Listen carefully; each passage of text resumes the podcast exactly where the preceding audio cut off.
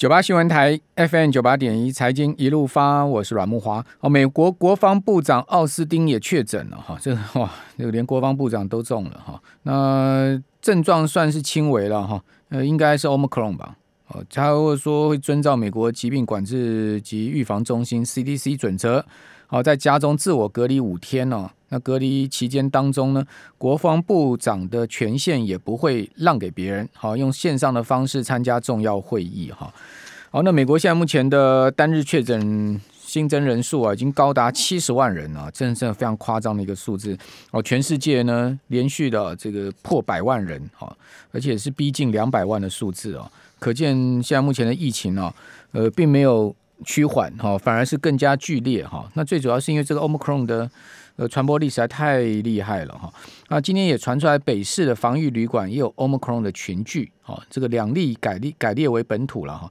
呃，台北市某个防疫旅馆去年底呢，出现三个哈，呃，有序性的 COVID-19 的确诊者，哦，确认都是感染 Omicron。那指挥中心呢，今天宣布定调为群聚了哈，其中两名境外移入的病例呢，就改为本土哈。呃，应该可以讲说是台湾首见哈 Omicron 的本土病例，好，所以。呃，也开始有这个入侵台湾的情况哈。那现在这个防疫旅馆群聚频传了，好，有风险的房间呢，将框列不让旅客入住，哦，这是最新的呃做法哈。好，那 Omicron 搅局啊，所以劳动基金今天公布出来的绩效也不好，好，十一月呢亏了两百零八亿，哦，前十一个月哈仍然呃赚了两成呐，好，可以讲说。表现还 OK 了哈，因为毕竟去年整个加权指数涨幅也将近百分之二十四嘛，哦，所以全十一个月的绩效如果有两成的话，大概就等同是差不多大盘的涨幅吧。哦，但是如果说以劳动基金啊，它的投资股市的比重来看的话，应该这个报酬率是相对赢大盘的了。好，那另外亚洲股市啊，今天呃大陆股市休市，好，包括日本也休市，好，还在放年假，好，英国呢今天也休市。好，那韩国股市啊，今天有开盘呢，中场是涨小涨百分之零点三七，好，指数还是没办法回到三千点之上啊，收两千九百八十八点，好，这亚亚股，呃，等一下整个亚股的情势在跟天有没有报告了哈，那今天拉台积电一档股票啊，所以指数呢虽然收涨。哦，但是呢，K 线形态却不是很美，好，留一个明显明显的上影线，而且呢，实体红 K 棒只有一个小红 K，哦，盘中还一度啊跌破开盘点，哦，因为开盘是上涨四十二点嘛，哦，盘中最低的时候只有小涨二十点，好，所以一度还这个跌破开盘点，哈，如果说呢没拉上来的话，基本上就要收黑了，哈，好，那另外期指今天开高将近八十点，哈，收盘呢则是收涨六十四点。好，所以今天期货反倒是出现开高收低了。好，盘中还一度跌了超过六点，好，跌了跌到六点，好，从涨一百八十点全部回吐，还跌六点。好，所以今天这个盘势啊不是太好。好，那美国现在目前的整体情势呢，我们来看一下盘前哦。呃，标普、纳指跟道琼呢都是上涨，好，而且涨势还比较明显呢。哦，纳指是涨了七十九点哦，涨幅有百分之零点五。标普呢涨了百分之零点四，好，道琼涨了比百分之零点三七，好，所以盘前都收这个目前的电子盘都是走高的哈。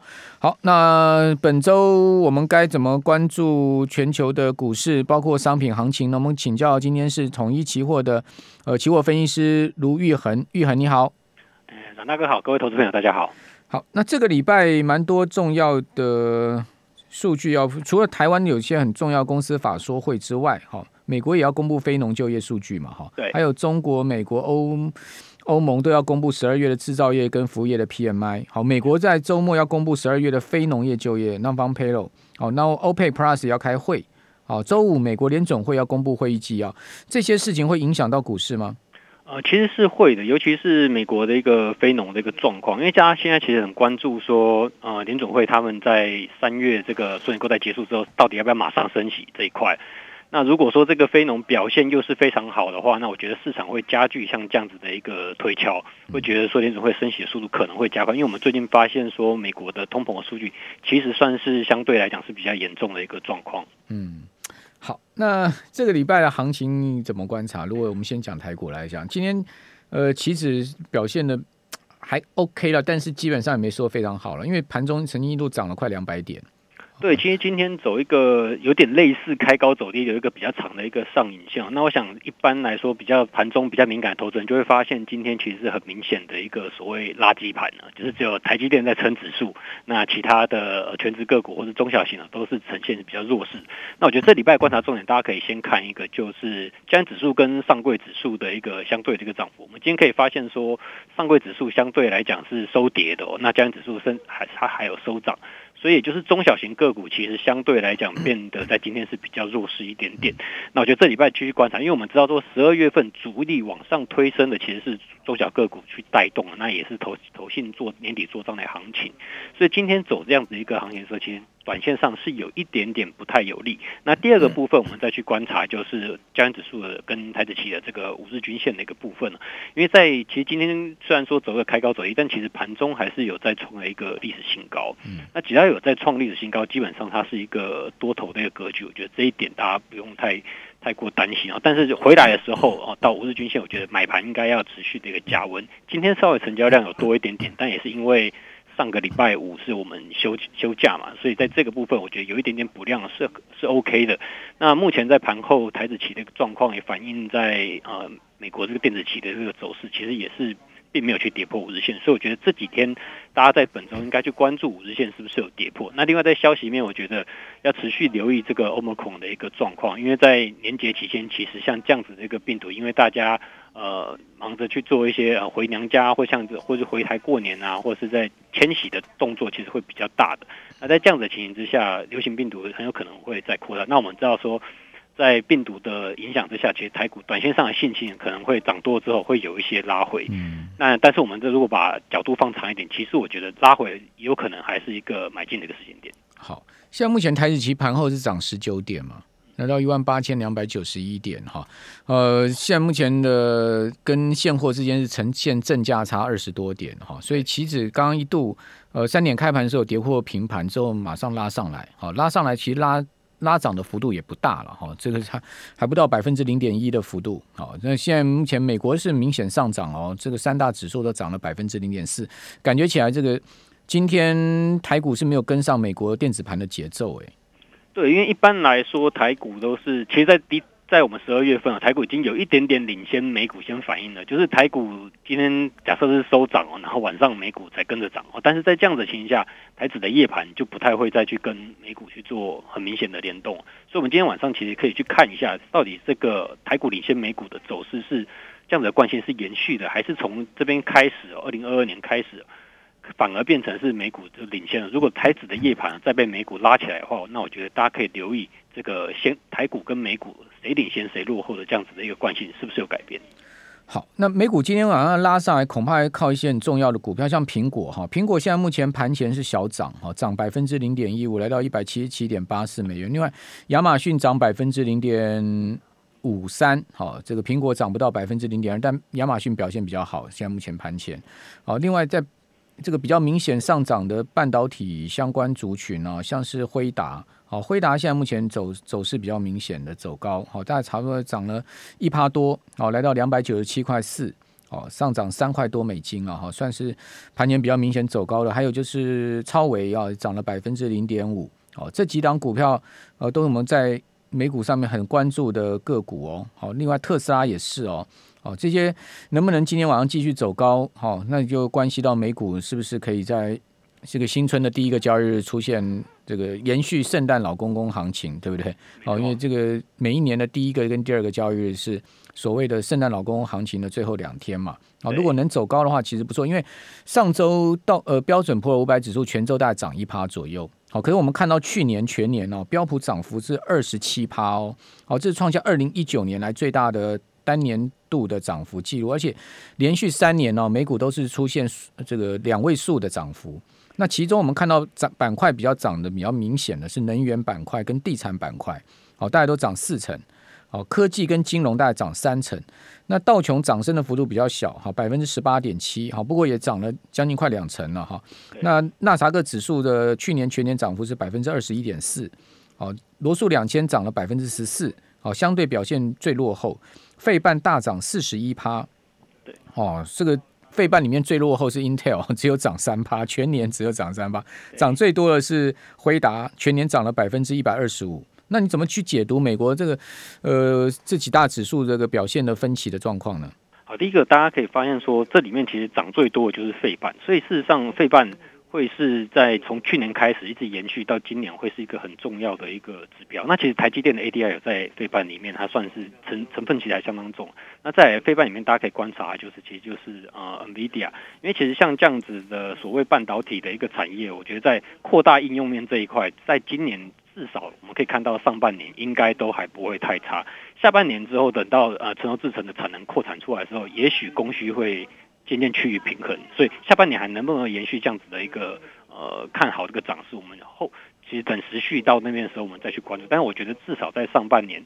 这个费半表现比较好的一个机会可能还是有的。那再来，我们去看下第二名的其实是标普，第三名才是纳斯达克。为什么？因为其实，在标普里面的能源类股的一个状况，他们的基期在去年是比较低。我们知道说，去年因为疫情的关系，甚至还有负油价嘛，所以在整个能源类股其实受到比较大的一个影响。那在今年的部分，其实除了传统的页岩油商以外，那另外还有像是新能源也符合拜登的一个政策。那另外在电动车的部分也有带动。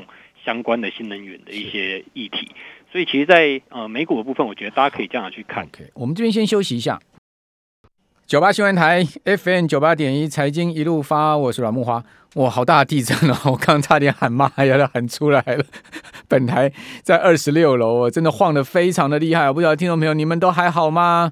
呃，开车的听众朋友应该没有感觉了。如果开车都感觉到地震，那这地震就超大的哈。我们现在。呃，直播间里面，我们呃，现在 live 的录音间里面，我们助理美眉都全部进来了，扶住我们的灯了哈，因为刚刚灯都晃得快倒下来了。我 我觉得这个地震的震度应该至少台北市在三级以上。好，等一下出来实际的状况再跟听众朋友报告了哈。不过目前看起来一切平安了。哦，一开始晃的时候没有很明显，我觉得是上下的震。哦，结果后来左右晃哦，前后晃，晃得越来越厉害哦，我连桌子都要去扶它一下了，因为感觉起来。我那个，我们现在这个椅子是有轮子的哈，所以都觉得轮子在滑动了啊！希望听众朋友大家都好。这二零二二年的第一个交易日就给你来一个大震哈，难道是糟糕？我们今年的市场就是会很震动吗？哦，会不会是这样子呢？我刚刚继续来请教，这处变不惊了哈。希望大家都是虚惊一场哈。呃，请教群益期货分析师卢昱恒哦，昱恒，这个今年这个地震是糟糕，大家会有大震吗？好，其实今年这个 你有感觉到刚才会感觉到蛮大的哈。对，那我觉得今年的部分确实是有可能会有一个大的震荡。那时间点的部分，先跟大家预测，可能会落在第二季到第三季的这一段时间。嗯，那那个时候可能美国升息的时候，对，美国升息，那其实再加上说台股在最近的呃这一两年，其实有很大的买家就是我们内资买盘。那一直买盘在那个时候去公布半年报，会有一个呃结账的一个效应，所以在那个时候可能刚好也是呃买盘呃比较不积极的时候，那这样子的情形下，有可能会有一个比较大的回档，所以投资朋友在这个第二季、第三季的时候，特别留意一下拉回的一个状况。好，标准普尔五百指数啊，去年全年拉出了七十次创下收盘新高，好，这个在历史上仅仅只仅次于一九九五年的七十七次啊，这也是创纪录了哈。那在在美股里面涨幅比较明显的个股啊，包括像 Home Depot 哈，呃，微软都涨了有百分之五十，另外苹果涨了百分之三四，那其中福特汽车异军突起哦，大涨了百分之一百三十六。那至于说在标普里面涨最凶的一档股票啊，是德文能源呢，就刚刚谈到了能源股大涨嘛，它涨幅是百分之一百七十八。哦，另外马拉松，好，这也是能源公司哦，股价。也涨了百分之一百四十，还有疫苗股表现也不不错，好像是莫德纳涨百分之一百四十二。好，那刚刚讲讲到说半导体股票表现最差的是英特尔哈，涨三趴而已。那美光呢，相对涨也没有多少，百分之二十四啊，超微涨百分之五十七。那欧洲股市啊。呃，去呃去年全年涨了百分之二十二。好如果讲泛欧六百指数，哦，这也创下二零一九年来最好的行情了。好，银行股、科技股领涨，哈，法国涨百分之二十九，英国涨百分之十四，德国涨了百分之十六。能源股啊，呃，能源啊，这个两大汽油呢，全年都涨了百分之五十。那我请教月恒的，今年这个油价怎么看呢？今年油价我觉得很有可能会在今年见高之后走一个没有没有再像去年这样这么这么强劲的涨幅。为什么？因为其实，在今年的冬天，它最多做最多到八十几块美元一桶的时候，其实那那个时候接下来就碰到欧盟孔就出来了嘛。那大家对于这个油价的需求就没有这么的强劲的一个预期了。那后来是因为美国的今年今年的冬天是因为反声音现象，所以冬季的用油去填补了像这样的经济呃需求拉回的一个缺口。那我觉得今年冬天过后，那用油的需求慢慢降下来之后呢，那其他的包含了 OPEC Plus，还有在呃 OPEC Plus 这里这礼拜要开会嘛，对，然后还有像是呃美国本身的这页岩油这个产量慢慢拉上来之后，我觉得这个供需缺口其实才一百多万桶，其实蛮有机会去把它补起来。嗯、所以我觉得今年的这个能源，我觉得不会像去年一样涨幅在这么大，可能会是一个横盘整理，甚至有可能在呃第第二季、第三季以后开始往下去做一个修正。哦，二二三季往下修正，对，那跟股市也差不多，对不对？对，其实蛮接近的，因为在那个时间点下，呃，通膨可能就没有像现在的预期这么强劲了。我们现在看，站在这个现在这个时间点去看通膨，往前面去预期，可能都觉得哇，通膨都是六趴七趴这样子一直在往上飙升。但事实上，在我们去看 CPI 的细项的话，其实除了食物跟能源这两个最重要的一个权重最大的项目外，其实这两个项目都有可能会在第一季、第二季之后呢，慢慢开始没有像现在这么严重。好，其实二零二一年几乎什么都涨哎，好，包括黄小玉也是大涨哎，好，这个玉米全年涨了二十五趴，小麦也涨二十趴，糖也涨二十趴，咖啡甚至涨了八十趴。我看到两大咖啡呃期货商品，什么阿拉比卡跟罗贝斯塔，全部都是涨八趴八十趴左右。对，好，这农产品也是暴涨哎。对，所以其实二零二一年，我觉得如果用一个字来总结的话，应该就是涨吧，就涨。对，那其实。我呃，刚才阮大哥提到，其实咖啡啊，还有其实农产品很多都在二零二一年大涨。其实有很大一部分因素是通膨的关系。第二个因素其实就是因为天气其实不太有利于他们的一个种植的状况。那跟大家解释一下，反声音现象的时候，在美国呃，应该说北美的部分是比较冷，就是比平常来的冷，所以不适合去种植一些东西。然后在南美的部分又是变比较热。那我们知道说农产品的两大这个最主要的供给国、生产国就是。美国跟巴西嘛，那刚好都会打击到农产品的一个供给面，所以其实在今年的收成表普遍来讲并不是很好。那再加上说今年的需求面，包含了中国大陆这边，包含了全球的经济复苏，其实需求面还是很强的。那其实这个需求面的强劲延续，一直会到二零二二年的一个上半年，应该都还是蛮强的。所以其实在，在呃农产品的通膨的部分，我觉得还是会延续到至少今年第一季。甚至在最近这一一月跟二月，应该会是大家感受最严重的时候。嗯、那另外，我们去统计说农产品历年的一个涨跌的状况，会发现说，哎，其实，在从十二月到二月这一段期间呢、啊，黄豆跟玉米的涨涨，就是说他们这个月份收涨的机会，其实是高达到七成多以上。那小麦的部分稍微低一点，大概也有接近六成。所以事实上，农产品在我们北半球冬天的这段时间，就是十二月到二月这段时间，事实上历年来它都是有一个季节性，可能在这段时间会比较容易上涨。为什么？因为这个时候刚好是北半球已经收成完了，那南半球呢，只是刚种植还没到收成。那这段期间其实最容易有一些对未来的一些预期预测。那我们知道农产品这种东西，往前面预期的话，通常都不会预期它收成太好，对，但都会预期说需求可能比较多，所以在这个时间点，他们是比较容易有这样子通膨的一个感觉。好，那唯一一个跌就是金价了。哦，去年全年期金价格大概跌了三点六趴哈，对。不过第四季是涨四趴哦，十二月是涨二点九趴，所以呃，到第四季的行情有在上来哈。那收在一千八百二十八点六。那金价今年展望如何呢？好，金价的部分，我觉得今年反而是有机会开低走高。哦，为什么？所以你看好今年金价的表现？对，为什么？因为其实，在去年的金价表现不好，第一个是去年在呃。后半段的时候，其实大家就一直在讲说要缩减购债，所以对于我们知道，当美元指数转强，缩减购债其实代表说美元流动性没有像以前这么多，慢慢的它从联准会开始放水了，慢慢把这个水量缩小之后，开始收水。那我们知道市场是走在前面的，所以当联准会做这样子的一个预期的时候，那金价其实它涨涨幅就受限。那金价的涨呃往上涨的时候，它的推升动能是什么？其实就是通膨。那通膨，如果我们预期在今年会没有像去年这么夸张的话，那金价的这个动能在今年的上半年哦，那可能就要留意的，就是联准会它如果没有想象中那么呃、哦、那么快，对，就是它没有真的三月要升息，它可能三月只是把收银钩收完。谢谢叶恒，谢谢。